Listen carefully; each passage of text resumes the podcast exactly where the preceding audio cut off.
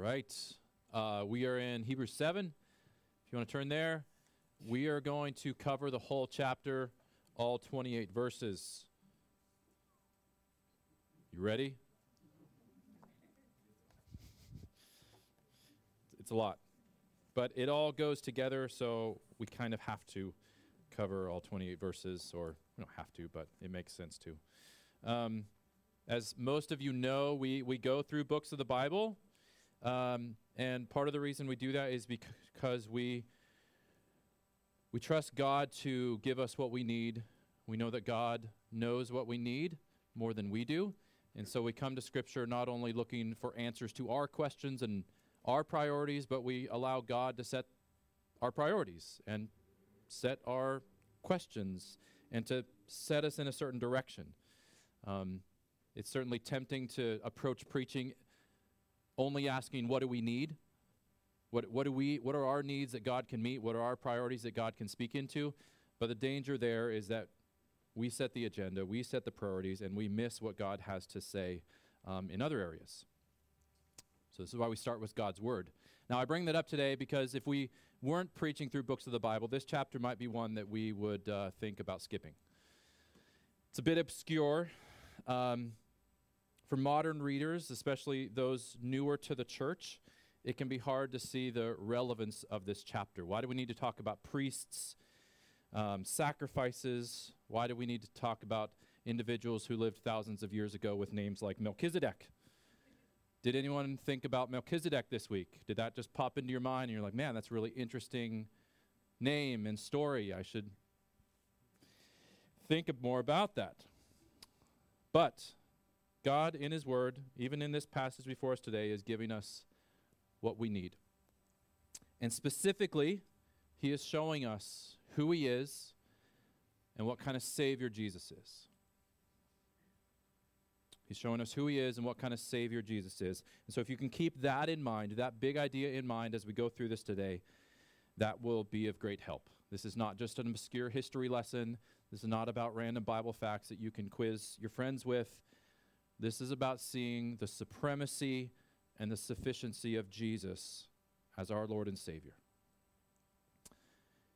If you've been with us as we've been going through Hebrews, you know that that's what Hebrews is about. It's about the supremacy of Jesus.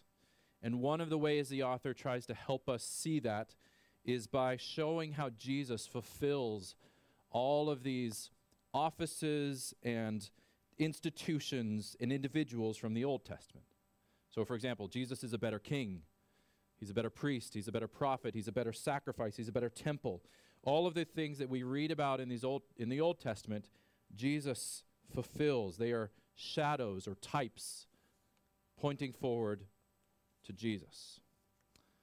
And back in chapter 4, which is a, a little while ago now, but back in chapter 4, the author began to present Jesus as a better high priest. So he brought up this topic about high priest and Jesus as a better high priest. Now, he took a big pause in that discussion uh, to offer us some warnings, and we've been going through those the last three weeks.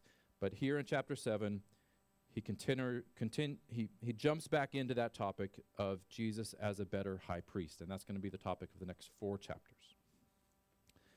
And so, really quickly, as we begin, before we get into this, it will just be necessary to ask, what is a high priest?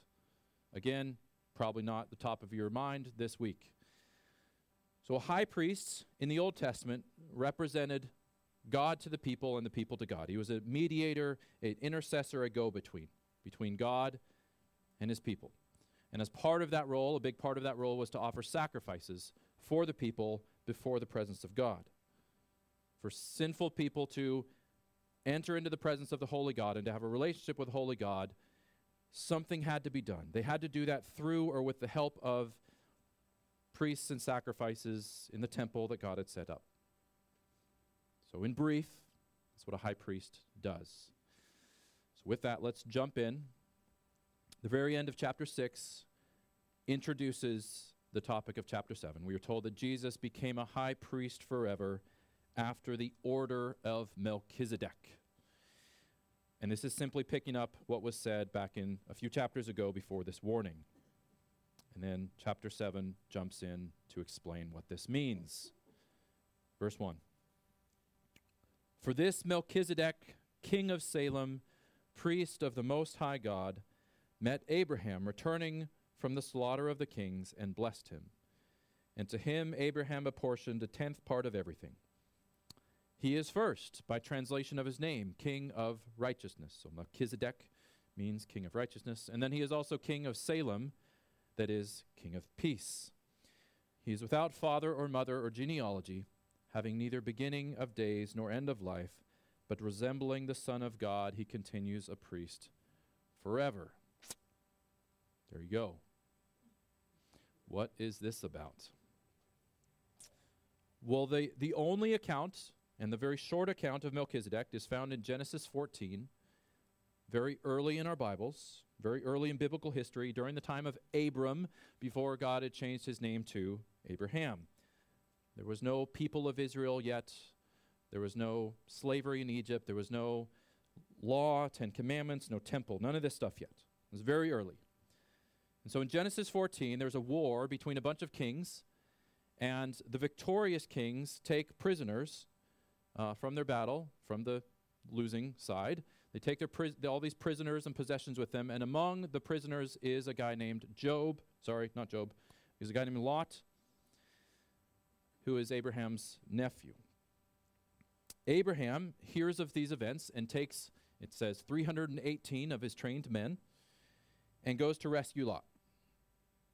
Abraham goes with these men and he attacks by night these victorious kings, and he is able to rescue Lot along with the rest of the people and possessions that were taken. On Abraham's return back to his land, one of the kings who was originally defeated comes to meet him. He's wanting his stuff back, basically. But along with that king is this mysterious figure who is previously unmentioned in Scripture, who we know very little about. But here's what we're told, and, it, and it's quite fascinating. So in, in Genesis 14, we read, And Melchizedek, king of Salem, brought out bread and wine. He was a priest of God Most High, and he blessed him, this Abraham, and said, Blessed be Abraham by God Most High, possessor of heaven and earth. And blessed be God Most High, who has delivered your enemies into your hand. And Abraham, Abraham gave him a tenth of everything. Now, we know that Hebrews is, is attempting to use this figure, is using this figure of Melchizedek to help us understand Jesus. And it's not hard to see some of the similarities there, right? So, this Melchizedek, we are told, is king of Salem. And the word Salem comes from the same root word as the word peace or shalom. Jesus is called the Prince of Peace. Melchizedek, his name literally means king of righteousness. Jesus, again, lived a perfectly righteous life, called us to righteousness, and promises to bring about an eternal kingdom where righteousness dwells. And so we have this king who could be said to be a king of righteousness and king of peace, but he's also a priest. So he's a priest of the God Most High. And so he rules, but he also intercedes, represents God to man. And then it says, very interestingly, that he brings out bread and wine. Now, this, of course, it, it, at this time had no connection to communion that Jesus instituted many years later, but it's just another mysterious way that he foreshadows or points forward to Jesus. And that's all we know about Melchizedek. Those are all the details of his life that we have. We know nothing of his lineage, his family, how he became a priest. We don't even know how he knows at this point in history about God Most High, about Yahweh. Now, he surely had a family and genealogy. Hebrews is just saying that scripturally speaking, according as we look through the, the written scriptures, we know nothing of his family. They're non-existent. And he so he appears to be kind of like Jesus in that he is a forever priest. The only other time that this individual shows up in Scripture before Hebrews is in Psalm 110. And this is one of the most quoted Old Testament texts in the New Testament. It's what much of Hebrews is based off of.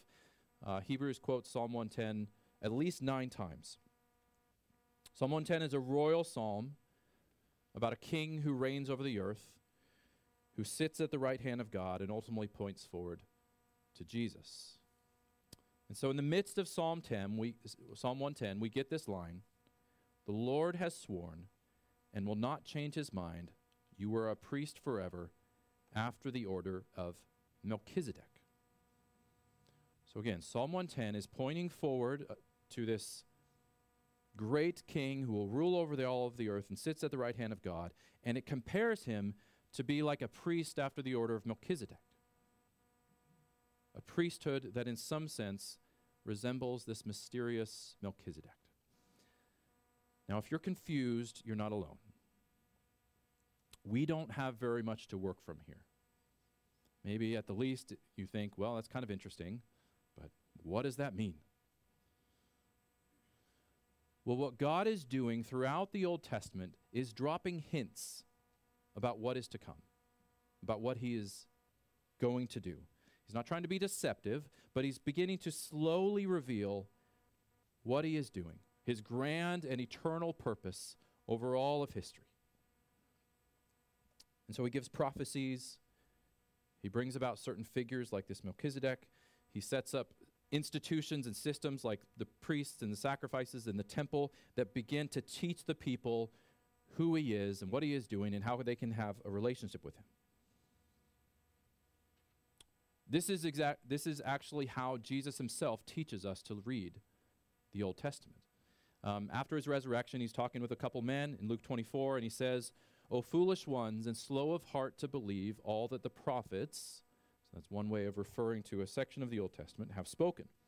Was it not necessary that the Christ should suffer these things and enter into his glory? And beginning with Moses and all the prophets, so that's shorthand just for the Old Testament scriptures, Moses and all the prophets, he interpreted to them in all the scriptures the things concerning himself. And so the author of Hebrews knowing that Jesus is the fulfillment of all the scriptures, that Jesus is what God has been preparing for and working towards and revealing through various ways for thousands of years, and that Jesus is the center and the hope and salvation of mankind, God's plan for the world. The author looks back through the scriptures to try to put these pieces together. And so he looks at Genesis 14 reads about Melchizedek. He looks at Psalm 110. Again, Melchizedek shows up. He considers the life and teaching and, and death and resurrection of Jesus. And through the inspiration of the Spirit, he shows us what it all means. Melchizedek is a teaching tool for understanding Jesus. Melchizedek is a lens through which we can better understand the person and work of Jesus. And that's what the rest of this chapter unpacks. And so we're going to read through the rest of this chapter. It's a lot. I'll give some comments here and there just to try to explain what, what is going on, and then we'll um, unpack a few uh, things at the end. So, picking up at verse 4, Hebrews 7 4. See if you can follow the connections, the comparisons that are being made here. See how great this man was to whom Abraham, so Abraham is the great and respected patriarch of Israel, everyone looked back on. Abraham the, Abraham the patriarch gave a tenth of the spoils. And those descendants of Levi who received the priestly office, so Levi was one of the 12 sons of Israel, the great, one of the great grandsons of Abraham. And Levi's descendants were where the priests came from. They have a commandment in the law to take tithes from the people, that is, from their brothers, though these also are descended from Abraham. But this man, Melchizedek, who does not have his descent from them, received tithes from Abraham and blessed him who had the promises. It is beyond dispute that the inferior is blessed by the superior. In other words, Melchizedek is superior because he blesses Abraham. Verse 8 In the one case, tithes are received by mortal men but in the other case, by one of whom it is testified that he lives, at least we have no record of his death or lineage. Verse 9 one might even say that Levi himself, Abraham's great grandson, who receives tithes, paid tithes through Abraham, for he was still in the loins of his ancestor when Melchizedek met him. So, in other words, Melchizedek is a picture of a priest king who is greater than Abraham, and because of that, is greater than the whole system of priests and sacrifices that came through Abraham. But this isn't ultimately about Melchizedek. The point is that Jesus, as a priest, in his priestly work to atone for sins, cleanse us of our sin and guilt, and bring us to God the Father, is greater, better, more effective than the Old Testament priests.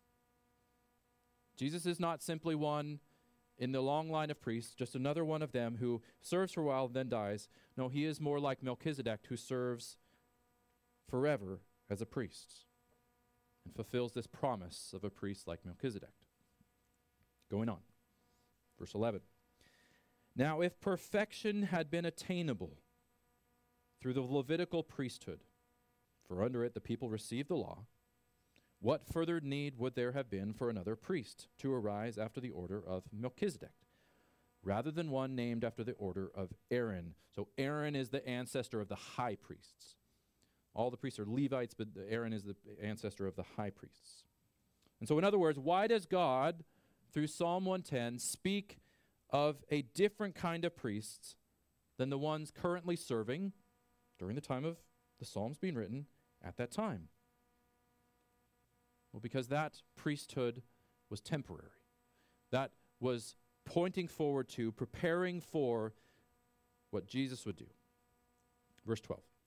For when there is a change in the priesthood, there is necessarily a change in the law as well. For the one of whom these things are spoken that is, Jesus, belonged to another tribe from which no one has ever served at the altar. For it is evident that our Lord descended from Judah, Levi's brother, and in connection with that tribe, Moses said nothing about priests. This becomes even more evident when another priest arises in the likeness of Melchizedek, who has become a priest not on the basis of a legal requirement concerning bodily descent, like the other priests, but by the power of an undestructible life. For it is witnessed of him and here Psalm 110 is quoted You are a priest forever after the order of Melchizedek. For on the one hand, a former commandment is set aside because of its weakness and uselessness, for the law made nothing perfect. But on the other hand, a better hope is introduced through which we draw near to God. Now, pause there real quick. Jesus is this better hope, to be clear.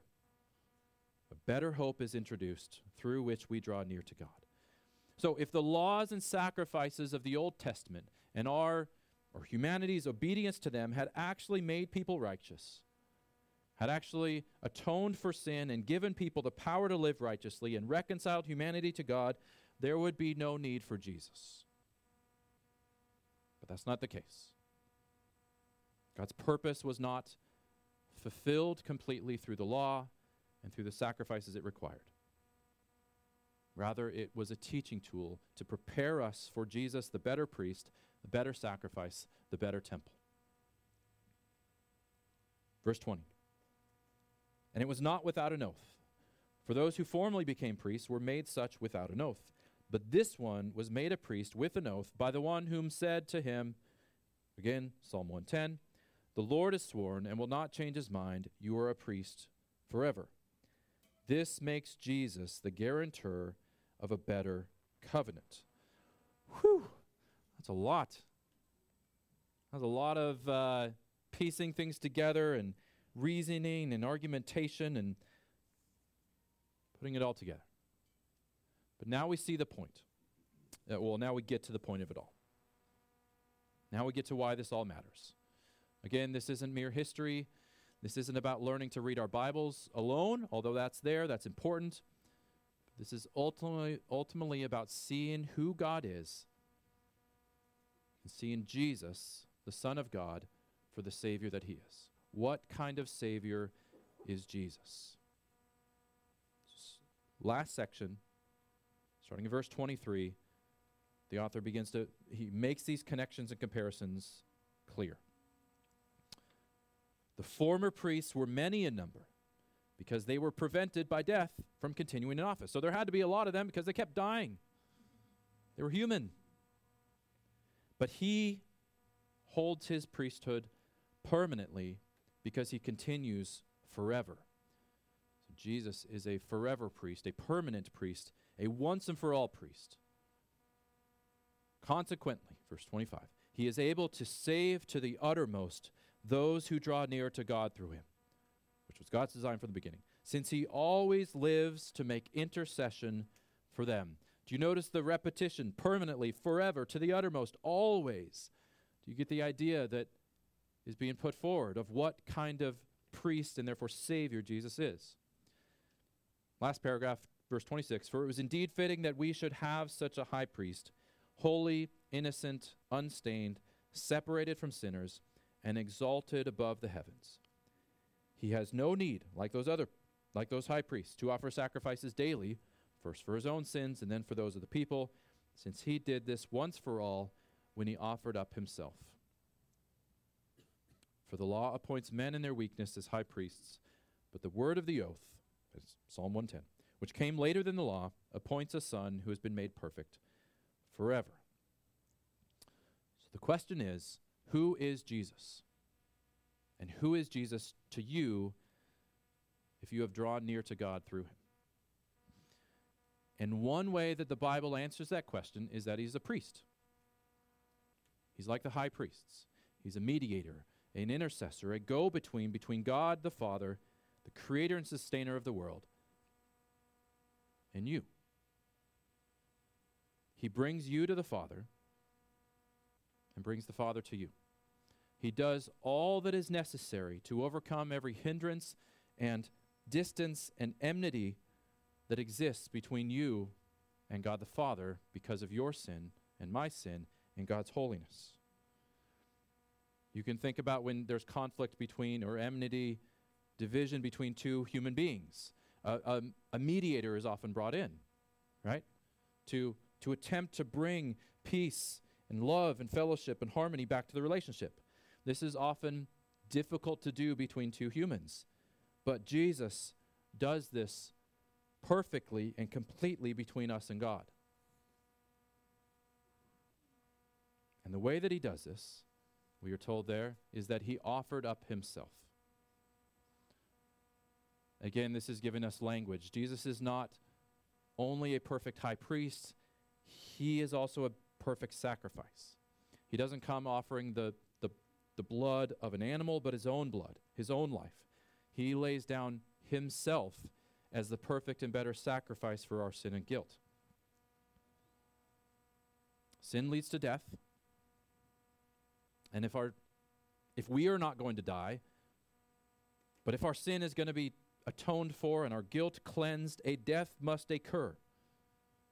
That's what God was teaching his people through this Old Testament sacrificial system.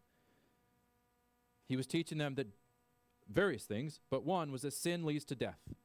Sin is, is such a big deal, rebelling against God, that it leads to death.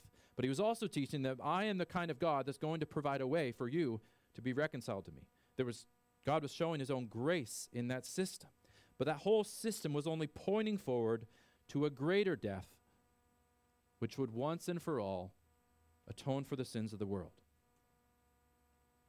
That system was a shadow pointing forward to the greatest display of God's grace that would come in Jesus. And so Jesus isn't merely a great teacher who points us to the way of salvation. He doesn't merely give us advice and say, do this and that, and then you will be good. Jesus himself is our Savior who offers as a priest a sacrifice, his own body, his own life, to cleanse us from sin and to bring us to God. The way that the, uh, the scriptures often put this is, is in the simple phrase salvation is of the Lord. Salvation is something God does for you. Look to Jesus alone. I am the way, the truth, and the life. There is salvation in no one, no other name. Salvation is of the Lord, which he accomplishes through Jesus. But there's more here. Even now, we are told that Jesus is continuing to act on our behalf. He always lives to make intercession for us. He always lives to make intercession for us. So, intercession, to intercede, is to go between two parties and to plead or appeal for one party. Jesus is our intercessor before God the Father, pleading on our behalf. Now, we need to be careful about how we think about this. We might think that God the Father kind of needs his arm twisting. No, that's not how this works. Clearly, God the Father, the, there was no division in the Trinity over this plan of salvation. It was the joy of God the Father, God the Son, and the Holy Spirit to enact this plan of salvation. Intercession, rather, points us to the ongoing reality and sufficiency of what was done on the cross, and it points us to the ongoing affection and heart of God for us. It reminds us that the joy that sent Jesus to the cross is still the joy of the God the Father towards his people.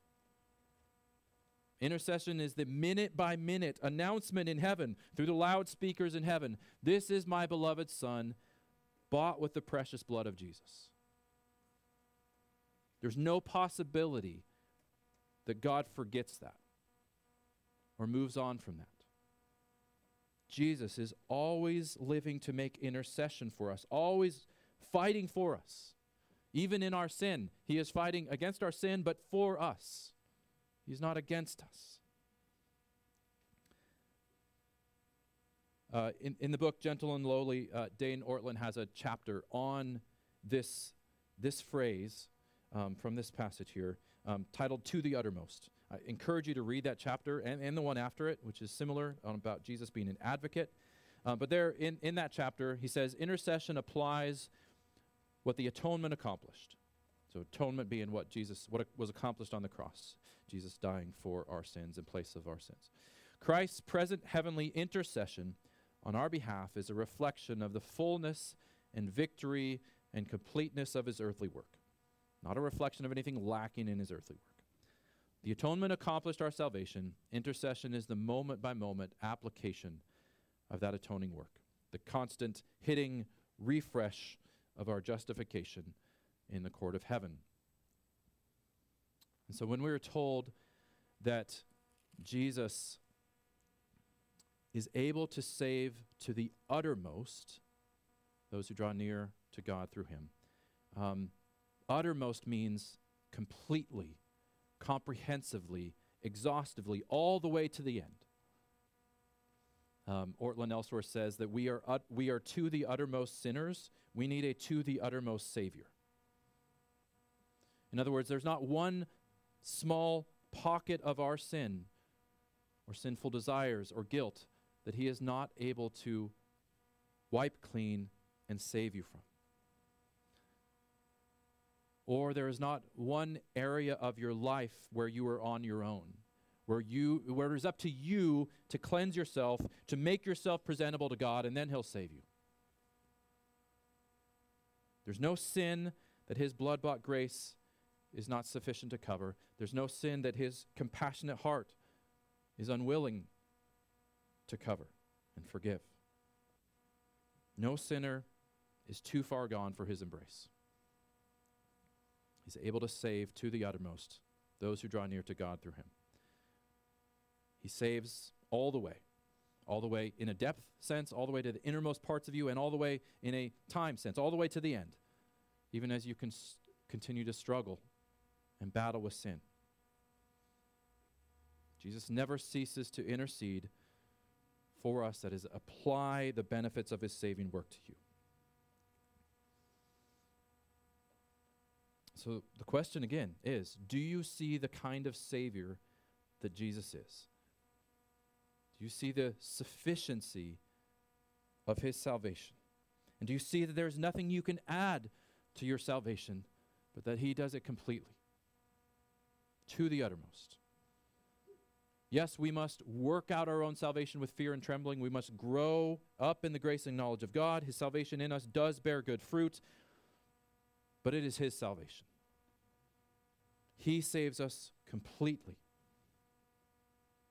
His heart is turned towards us in affection and mercy and love every day, and not because of anything we do. So, how can we know that this is true of us? How can we have this hope? Well, twice in, in there it speaks of drawing near to Him. He's able to save to the uttermost those who draw near to God through him. Also, back in 19, through which we, a better hope is introduced, through which we draw near to God. Have you drawn near to God through Jesus? This is not does not say that we can draw near to God however we please.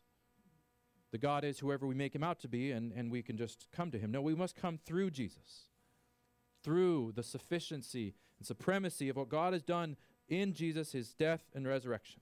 We must come to God clinging to, trusting in, leaning on Jesus alone. Not on ourselves, not on any goodness or merits that we think we have, not on any track record, not on a mistaken belief that the God, God will just understand. God grades on a curve and hopefully we, we pass. No, we must look to the cross and behold Jesus who died and have the confidence to come into the presence of the Father. And if you have done that, you have this hope. Rejoice in this hope. Rest in this hope that this is who God is to you. Not only what He did for you in the past, but right now you have the hope that Jesus is interceding for you. Constantly living to make intercession for you, saving you to the uttermost, to the depths of who you are, to the end of time. Let's pray. Heavenly Father, help us to rejoice in these truths. I, I know that we can tend to perhaps focus almost exclusively on what you've done for us in the past. And that's important, and that's the foundation of all of this. But help us to mind the, the depths of this truth that you are right now interceding for us advocating for us, as, as John writes in 1 John, that even when we sin, we have an advocate. Not when we don't sin, but even when we sin, we have an advocate, that you are with us and for us. And let this make us quick to, to draw near to you, to turn to you um, in our sin and our suffering at all times. We pray this in your name. Amen. Well, as we take communion now, um, communion is a, a reminder, among other things, that what we are talking about here is something real and tangible. Something as real and tangible as these communion elements. We are, I know that was a, a lengthy chapter, but we are not merely talking about ideas here or opinions. We are talking about a creator God accomplishing his plan of salvation and applying it to us through Jesus. And we didn't have a lot of time to spend on that word, but fitting said, told us that Jesus is a fitting priest, a fitting Savior. Our salvation is a fitting. That means it is perfect, it is exactly what we need. Let's take communion together.